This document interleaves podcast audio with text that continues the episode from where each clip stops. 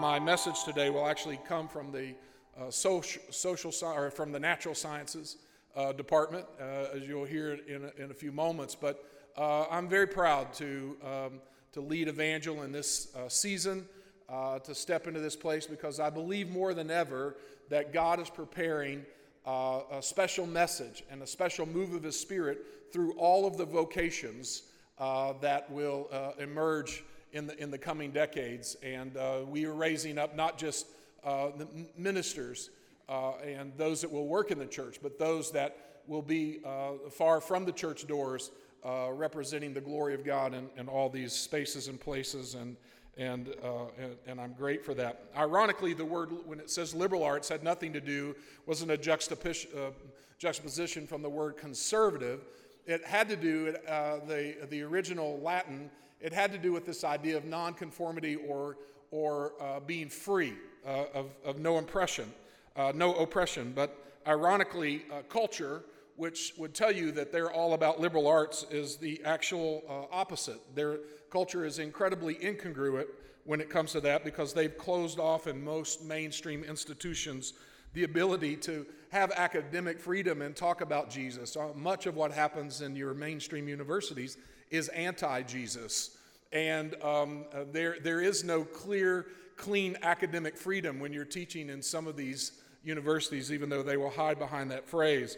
Uh, and I think there's a, uh, an oppressive thinking in this generation, uh, and that is that if you have other thoughts other than how culture tells you to think, that somehow um, you are weird. But what I say to our students all the time let's just get one thing straight. We believe that there was a young Jewish girl who was impregnated by the Holy Spirit and gave birth to a Messiah. Once we get that clear, really after that, everything else is just home free. Be- because the culture is never going to agree with that. Culture is never going to rationally believe that God does anything. Uh, if there is a God, in, in, in their own words, that, that he would do anything. So, since we're already out here, why don't we step into a place of faith and love and grace and compassion and show that there is a God, that He does love people, and through whatever vocation or job I end up uh, working or serving in, the Lord's grace can flow through that uh, as my platform of love and obedience unto Him. Culture has been making the case for evangel to not only exist, but to uh, it's certainly elevated my determination to rescue, uh, equip, and deploy uh, for to make a great impact on this culture, this generation. And uh, the truth is that by the time this freshman class turned 35, 40% of the jobs that exist now will be automated. Uh, they'll, they'll disappear into machines and robots. And so uh, it's, it's very important that, uh, that li- the Pentecostal liberal arts education exists because the Holy Spirit is going to innovate brand new jobs through the graduates that we have so that they're not just being trained in some technical skill to go and do this, that it's not so much about a job as it is learning uh, to be grounded and founded in the Holy Spirit, who is the smartest person in the universe and can lead us and lead them to lead a renewal in their generation. So, Evangel delivers this Pentecostal ethos on a broad based educational curriculum which prepares students for uh, this world. And so, this summer, I literally spent uh, uh, just about a month thinking on this question Why does evangel work? What, what is the secret sauce of evangel? Uh, what is that, that secret sauce? And, and I kept coming back to this idea of the transformation of the heart, that education alone is not enough, something else is missing. And, and what's, what's missing is that transformation that happens.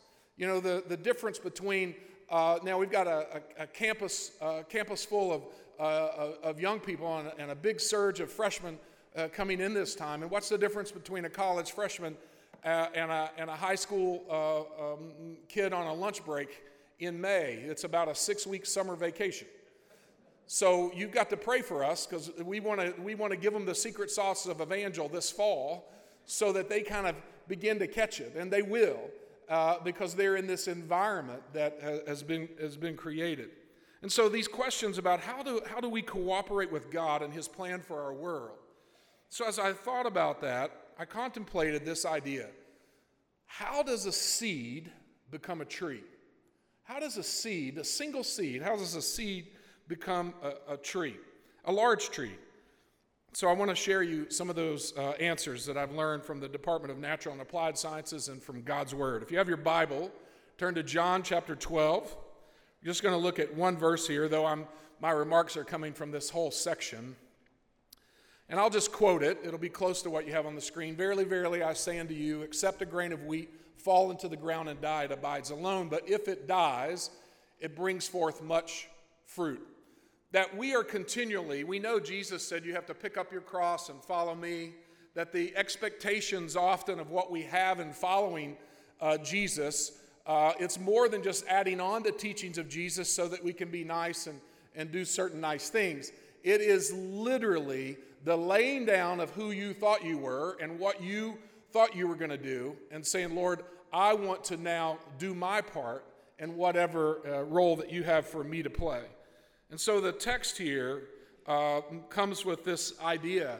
The Greeks have come to Philip and Andrew and they say, Sirs, we would see Jesus. And I remember uh, PW, Phil Wannenmacher's uh, um, little plaque on the podium. I got to preach one time at Central back in the day. This was a major thing. Most of you were probably not there. Uh, I could go through my text r- uh, really quick. My sermon went pretty fast, as I recall. uh, Joshua chapter 3. You may still have the notes in your Bible, but the little phrase says, Sirs, we would see Jesus. So these uh, Greeks come up to Philip and Andrew, and they're like, Well, we want to see Jesus. And so Philip and Andrew are like, Well, this is odd we've got some foreigners, even though they've come up to the temple to worship, we've got these foreigners that want to see Jesus. So they go to Jesus and they ask this simple question uh, Hey, Jesus, these Greeks want to see you.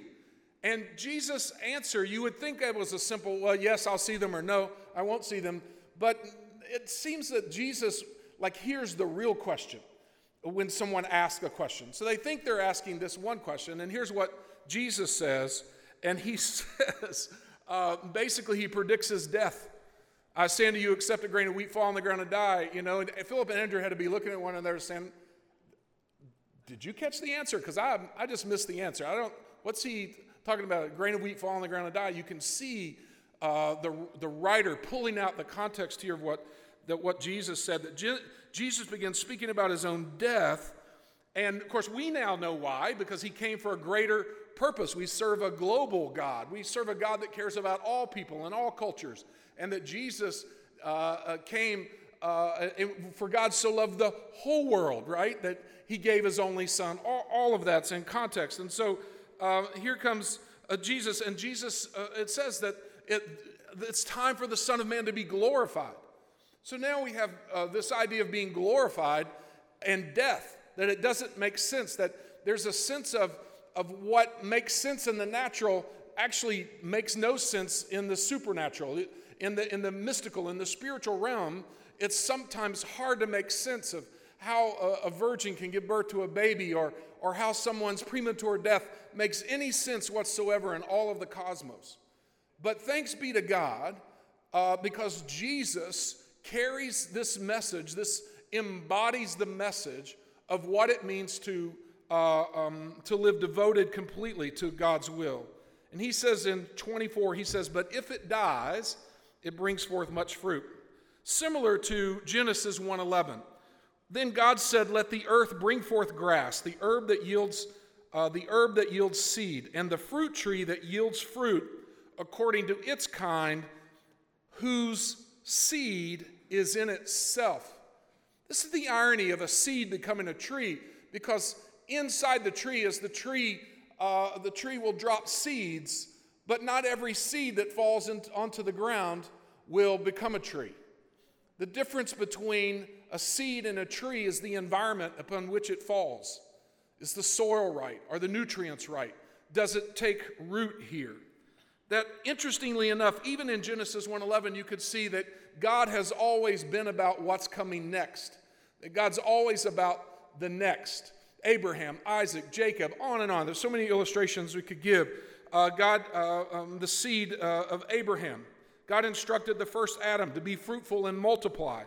And now, being the second Adam, Jesus follows that suit that, that if you fall into the ground and die, you're going to bear much fruit. And he says that to Peter in their conversation by the fire, not in those words, but in other words, saying, it's don't worry about their life. Someone's going to um, tie up your hands and take you where you don't want to go. In other words, life is not going to go exactly like you expect, but it's going to be awesome. I mean, how can we come to the day of Pentecost and, and you're looking at the day of Pentecost, you're reading it in Jesus' words in chapter one, it's amazing. And he doesn't say, hey, you know, go and wait and tarry, you know, there in the upper room. And by the way, you really need to make sure you press into that prayer meeting because not too long from now, all of your houses are going to burn down and you're going to be chased out of here. You're, you're going to be refugees and some of you are going to get killed. It's, going to, it's just going to be terrible. That Jesus doesn't tell them that, does he? Because that really wasn't important. The process of going into the ground is our personal stories and our personal pains and our personal sufferings. but the important thing is that you go into the ground and then sprout and become what you're supposed to become. Whereas even Peter says, uh, to the early church, you've got to endure suffering like a good soldier. Like, I don't, I don't know where, where we get the expectation that somehow it's not going to be painful to be a Christian. I'm, I'm thrilled. I am thrilled. It's, got, it's gotten a lot easier to raise money for Evangel from what culture's doing. Just keep doing what you're doing, guys. Right? You're making the case to say we need our young people in an environment that believes in the supernatural, where they can become educated, put their roots down deep in some Pentecostal soil, and become the fruit trees uh, that will feed the entire world uh, and the needs of our world. So, the actual answer to the question apparently was complex, and Jesus, in all his candor, shares about it. This idea of new life and resurrection and multiplication was the deal. It's no wonder in Luke 10 2, he says, Pray you therefore that the Lord of the harvest will send forth laborers, because when a grain of wheat falls on the ground and dies, it's going to produce a massive harvest. It's common to say that trees come from seeds. And that's that germination process where the seed, the seed goes in and has an embryo, a group of cells are, are there, and the nutrients are there to kind of get it started, and the little, uh, the little roots go down in, in the ground after it's moistened. But what I find interesting is that that seed, as it cracks open, disappears. And, for all of us, we go through change. What, whatever, whatever you're going through now, you're in the process of changing again and again. Uh, that the Spirit is ever moving us uh, toward the eschaton, toward the end of all things. That, that, that God is never static. That in my head, I thought uh, Whitney's grandkids were going to be at my table and life was going to go this way. And, but, but life doesn't, life doesn't uh, uh, stay still. It's not a Polaroid uh, picture, uh, look at uh, Google that. You, you won't know what that is, but, it, it, but it's, a, it's, a, it's an iPhone movie that is moving fast. But this is how God set things up. But in farming, that process I just explained is germination. But in farming, there's also something that I'm suggesting is morally wrong that is a very real thing, and you can Google this too, but it's called termination.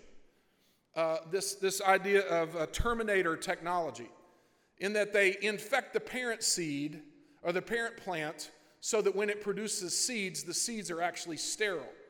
The point of that is the seeds are genetically engineered to be sterile uh, so that the uh, um, farmers have to purchase more seeds. Now, they, they grow faster. The point is, you get a crop faster, but there's just one crop for that seed. That's it. It doesn't reproduce itself. It's the, and they call it the terminator technology. Uh, the truth is that God has set things up to give life and give life and give life and life and life and life. And this is how He set it up from Genesis. There's, there's an amazing thing. Uh, as, as resources such as water and nutrients come into uh, our lives, that the seed that we see that germinates becomes a gateway to something future. Like most of the freshmen coming in have no idea who they're going to be. Uh, you could be in here and you're in your 30s and 40s saying, I'm not even sure right now who or what God is doing. But that's a, that's a part of the, the process of, of uh, renewal and rebirth and, and all of that. Jeremiah 17, 7 says, But blessed is the one who trusts in the Lord, whose confidence is in him. that they will be like a tree planted by the water that sends out its roots by the stream. It does not fear when the heat comes. It, its leaves are always green. It has no worries in a year of drought and never fails to bear fruit. And I believe the spiritual health of the local church and the spiritual health of the individual family are more critical now than ever before. I don't want to see the Pentecostal forest into which we're raising up these young saplings to become mighty oaks of righteousness. I don't want them raised up in a forest that has become desolate itself. In other words, no matter how old you are in this room, no matter what you go through, whether it's the, the horrific uh, suffering of the tragedy of something unexpected or uh, something less than that, either way, you have to stay in the place where you're getting the nutrients from the, uh, uh from the ecosystem, from the spirit driven ecosystem that God has created the health of the local church. And more could be said about this idea of genetic, uh, genetically modified spirituality. I'll just leave that for another time. But I'll just say this that you have to organically learn how to feed on the Lord's presence, how to be that. And one of those is by always being in community. I tell the young people all the time do not bypass church. Even in your college years, do not bypass going to church. It's a trick of the enemy. You have to continually stay in the presence of the Lord, in the community of the faithful, so that when you may not even feel like it, but when you lift your hand up to worship the Lord during, during a song, right? That has, a, that has a direct impact on everybody around you. You are helping to keep the ecosystem of the Spirit alive and well and working. And it seems as if uh, COVID certainly has hit us between the eyes related to all of that. And I would just call us to this place that we've got to get our children and our grandchildren into the presence, in, into the community of the faithful, into the place where God's presence is appreciated and loved, into this environment where every seed can continue to grow and become the tree God has called it to, and where the old trees can pick up nutrients too. This is why mature and strong local healthy uh, churches matter in our fellowship. That if the parent church becomes starved or even sterile in their thinking, not participating with what God wants to do next, you will ultimately shrivel up and die. You have to continually let the Spirit do something new and new again and new again and new again. What I now know is that uh, all, that all forests and all trees go through storms. Storms blow through all of your lives. Some are more difficult than others, some are more tragic than others, but everybody has to survive a storm. Everybody has the chance to survive a storm, right? I think the storms are what make you um, a mentor to the next generation because they can look and say, You weathered your stuff, you weathered surviving adolescence. You weathered surviving, you know, a roommate. You weathered surviving all of these things. So therefore, uh, I can too. We need, we need this ecosystem of the Spirit. God's plan is germination, but the fallen angel's plan is termination. There's a terminator technology named the Prince of the Power of the Air that seeks to destroy God's possibilities in the next few generations by making this generation of, of clones of um, religion, nor having a form of, of godliness but denying the power of God. You can even see it in the sterile nature of the current mindset to alter the seed of marriage, the way God set up the process of marriage. And perhaps the great enrollment cliff of 2025, where we see graduating high school students uh, the sheer volume of kids graduating high school has fallen 15%. U.S. births uh, have fallen to a 32 year low in 2018. The CDC says the birth rate is, was, is in record slump, and the U.S. birth rate continues to go down. Could it be that culture's message of, um, of not honoring the, what God set up with male and female? Could it be that culture themselves are sterilizing? uh, any sense of fruitfulness. Simple biblical logic makes the case to support Christian higher education, it also makes the case that you must get involved in your church. You must stay dedicated. You must stay devoted. The young people not just need to see you lift your hands, but they need to see you pull out your phone and text in your offering because they are a gateway to the future that God wants to do right here in this church and in this city. The young seeds bumping and rambling around the foyer are containers of what's coming next. I think the main difference between a seed then and a tree is the environment where it's planted. You matter. Your presence in the room matters to these young people today, and it matters to the kids Roman uh, uh, that'll be in the foyer in a few minutes after children's church. It matters. Just your physical presence to say, God, I'm honoring you. God, I'm, I'm uh, worshiping you. And I want to break off the, the demonic thoughts that would tell you that the local church is on the way down. Watch out.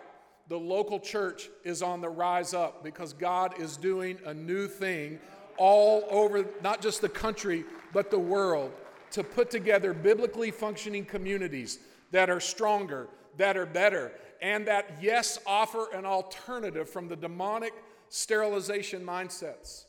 I don't know, it may not be for anybody. The phrase kept coming to me this morning, and I'll just mention it. But did you know that the, the, the demonic realm is sterile? There are no more demons now than there were in Jesus' day because they're sterile. They can't create, all they do is mimic. And I would just say to you that the Spirit of the Lord knows what He's doing. He is raising up an army, both women and men, to represent His name all over the earth, that the glory of the Lord, right? Romans 8, this rumbling, this groaning, we don't even know what we're praying for. We're praying, Holy Spirit, come and do what you want to do. Holy Spirit. And it all comes from a seed, it comes from who you are. You are made up. You were raised in an environment. You, you've become a part of, a, of an ecosystem. So now do your part all the way until the end. My daughter used to say that even the smallest thing done with great love can impact the world. This is what my dream is for Evangel and my dream is for you personally, as you're a part of this great church, that you would begin to feel and understand I am valuable. This is my season to shine. Look, uh, James tells us uh, in the other metaphor that life is just like a flower, that we bloom and we're here and then we're quickly gone. Since that is the case, why don't we do our part? The great cloud of witnesses are watching. Why don't we do our part in our little a pocket of historical uh, overview. This is our moment to shine. This is our moment to be what God wants us to be. And I say it to evangel employees and faculty and staff all the time. It's evangel's turn now to step up and be the bright light that God started in 1955. Culture has turned, culture has moved and shifted, and suddenly liberal arts has a message we have a message that God wants to speak through absolutely every discipline and every vocation, not just wants to, will speak through every discipline, vocation, and job, even the jobs that haven't been invented yet, that the Spirit of the Lord has already clearing his throat to say what he wants to say to this culture. When you participate, amen. I feel it and believe it. When you participate in prayer meetings, when you come to worship, when you bring your kids to every student event, God is uh, giving them nutrition that will get them through the coming onslaught of this anti Jesus mindset. I don't think there's anything to fear. I think, I think this is a time when those of us that would label ourselves Pentecostal, full of God's Spirit, ready to, to step into whatever, this is our moment to say, Holy Spirit, I'm clueless on how to handle this, but you're so amazing. You can handle it by your great wisdom. Amen. God bless you, Central Assembly.